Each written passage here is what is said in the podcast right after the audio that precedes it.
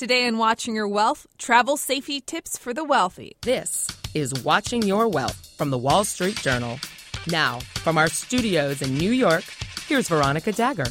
This is Veronica Dagher, and you're listening to Watching Your Wealth, where you learn all you need to know about building your wealth and protecting your money. David Katz is Chief Executive of Global Security Group. He provides security services to CEOs, celebrities, and corporate executives. Welcome, David.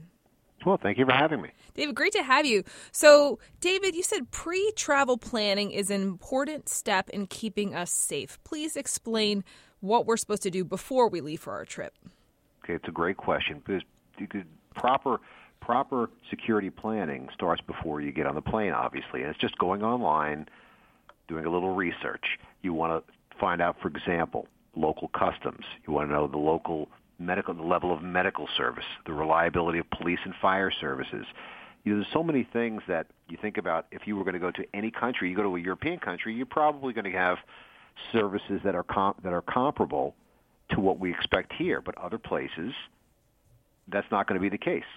So little things like, okay, well, three o'clock in the morning, you have a toothache. If you're in Paris, you're going to find a dentist.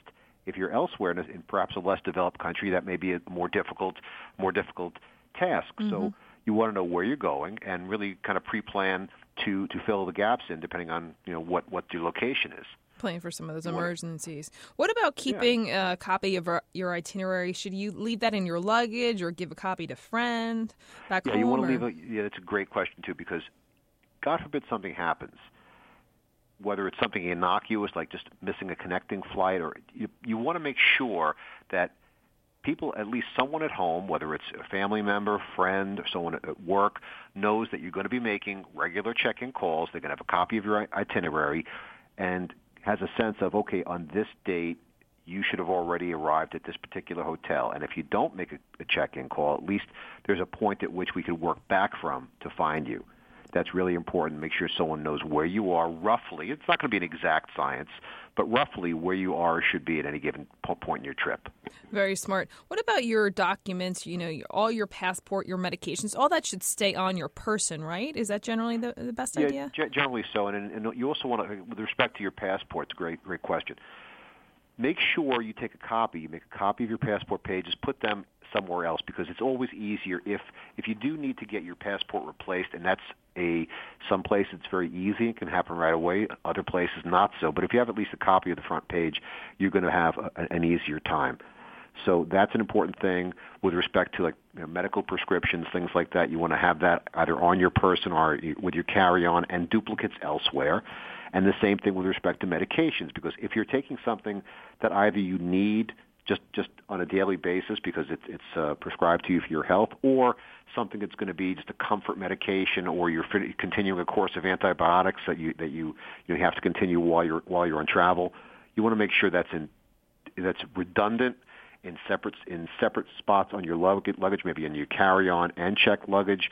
So if one goes missing, at least you're not you're not scrambling at you know at, at uh, you know three o'clock in the morning or or you know during the, yeah. the middle of your trip trying to find a place where you can get that prescription filled. Good point. Should we register with the State Department ahead of time? Yes. No matter where you're going, I don't care if it's someplace if it's someplace you know cosmopolitan like Paris, yep. or if it's someplace a little more exotic like you know you're in you're in uh, Bali or you're in uh, you're going to Thailand or wherever you're going. State Department is a great service. You sign up with them. You let them know uh, where you're going, what your what your travel plans are, and they, you provide all your contact information. So if there is a travel, if there's a safety alert in a particular country, they can get that information to you. If God forbid, let's say you have a traffic accident, you wind up in the hospital even if you're unconscious, they can check with the State Department, the local consulate or embassy, wherever's, wherever's nearest, and they'll have a record. They'll know who you are, who to contact in the event of, a, of an emergency, and, and just makes that whole process much much easier. So definitely take advantage of that of that service that they offer. Neat. When we're looking for a hotel or you know Airbnb, what should we be thinking about? What do you recommend? Well, there's there's obviously there's the the attraction of using Airbnb or like staying in a local apartment. That's kind of you know you get a chance to to experience the culture perhaps right. a little more. You're in a neighborhood rather than a hotel. You know, I get that. I get that that attraction. On the other hand, an established chain is going to have security standards that are comparable to what we're used to. They're going to have security in the hotel. They're going to have cameras. They're going to have fire safety, uh, either either fire, fire safety equipment, people trained to do evacuations in the event of a fire smoke condition. So for that reason, my bias is towards you know a larger, well-established chain, at least just for for security and safety. Aren't those sometimes more targets though, because uh, terrorists might know Americans tend to stay at this hotel? Yeah, that that has been the case, and some people recommend staying at a locally owned chain for that reason, which is fine. But as long as that whatever hotel that is you want to make sure that they actually have security there. So, mm-hmm. for example, you you go to you're in Bangkok, and there are lo- great great local hotels there. They're not they're they're not a, an international chain. You'll find that well, they since they cater to a a tourist crowd, a, a Western crowd, if you will, they're going to have the same kind of security, the same measures in place that would would would ensure your safety in the event of an emergency. So that's fine as well. Just that you don't if you go to to an apartment, for example, you don't know. You right. don't know if they have smoke detectors. You don't know. You don't really know anything about the building in particular. Whereas in a larger hotel, you at least have uh, uh, number one a sense that yes, they will have that in place, and number two, you can call and ask. Got it. Um, what about what we should wear or not wear? Obviously, you want to observe local customs. You don't want to be dressing inappropriately. Uh, in general, I think it's smart for people not to flaunt that they have money if that's the case too, right? Yeah, and that's you know it's one that's one of the basic general recommendations. Look, we go we travel to places sometimes. We're in tourists. We're tourists in places where people make two thousand, three thousand dollars in a year. Yeah. So you don't want to be walking in, in a place like that with just just showing just complete affluence because it's just it just unnecessarily brings attention to mm-hmm. you. So you can be dressed nicely, you can be dressed appropriately, but you know your really flashy stuff you know, leave that at home, or if you're going to an event and you need it, leave it in the hotel safe or, or with someone, you know, some some secure location. That shouldn't be your daily your daily attire. Indeed. What about uh, electronic safety? Any tips when it comes to our computers or our phones? Yeah. No. Well, number one, people when you know when when you when you use a wireless at a hotel, you always get that announcement. You know, data you data you send may may be visible to somebody else. Well in many countries, and it's, I know it's hard for a lot of people to believe, in many countries, what you send and receive is being monitored. Mm-hmm. Why? Because they can get maybe it's maybe it's an, a case of industrial espionage, or maybe it's someone who's trying to see if you're making a credit card purchase and they can get your information. So there's a good likelihood that whatever you're sending is going to be intercepted. So be very cautious with what you're doing online, especially especially if you're in a place where you are using an unsecured network. Also, I, I've had I, I was contacted. Oh gosh, this is a couple of years now.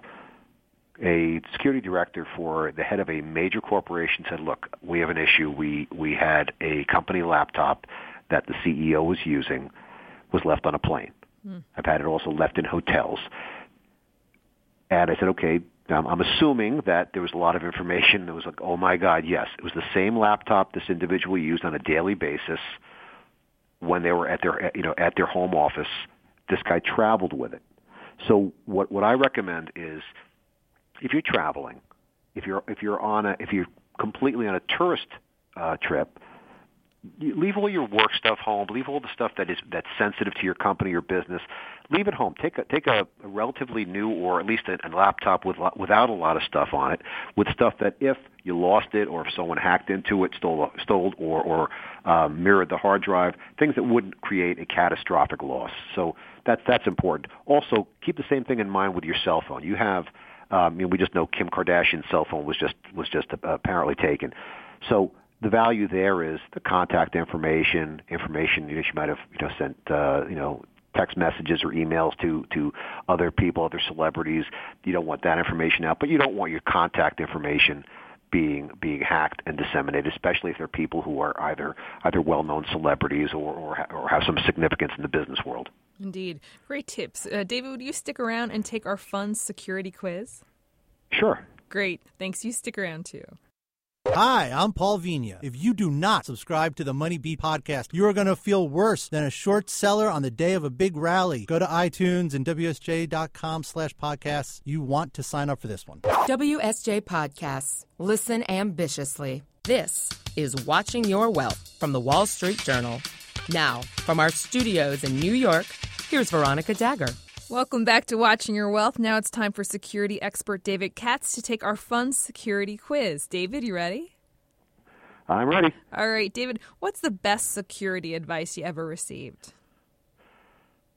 I would say that has to be just just for something very very simple like be alert.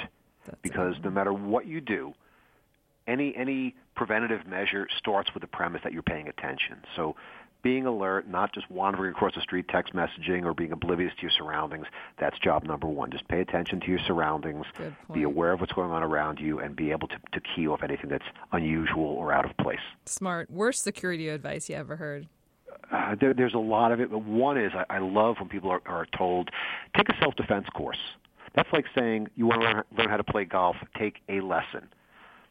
If you're gonna if you're gonna get serious about self-defense, that's a that's a process. It's like anything other athletic. It's a you know like serious training. It's not just you know one or two classes. So I would say that has to rank up there. Got you. Might be a good start, but not definitely not the end of it. Um, fill in the blank. Security can buy. I'd say peace of mind, at least to some extent. Security can't buy. you it, you can't buy guarantees because That's true. even the best security, even the Secret Service makes mistakes. You can't guarantee anything. You could just you could just you know hopefully reduce the chances of anything unfortunate happening. Indeed. If you won a million dollars after tax, what would you use the money to? How would you use the money to make your life more secure?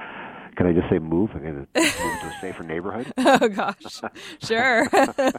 now we all want to know where you live, so yeah, we don't. no, that's not that bad. No, I would say be- sure. be for be for a general person. You could just use your you could you know uh, improve your alarm system and cameras. I would say it's uh, it's even even for the most even for the most elaborate uh, you know and, and large residential mansion.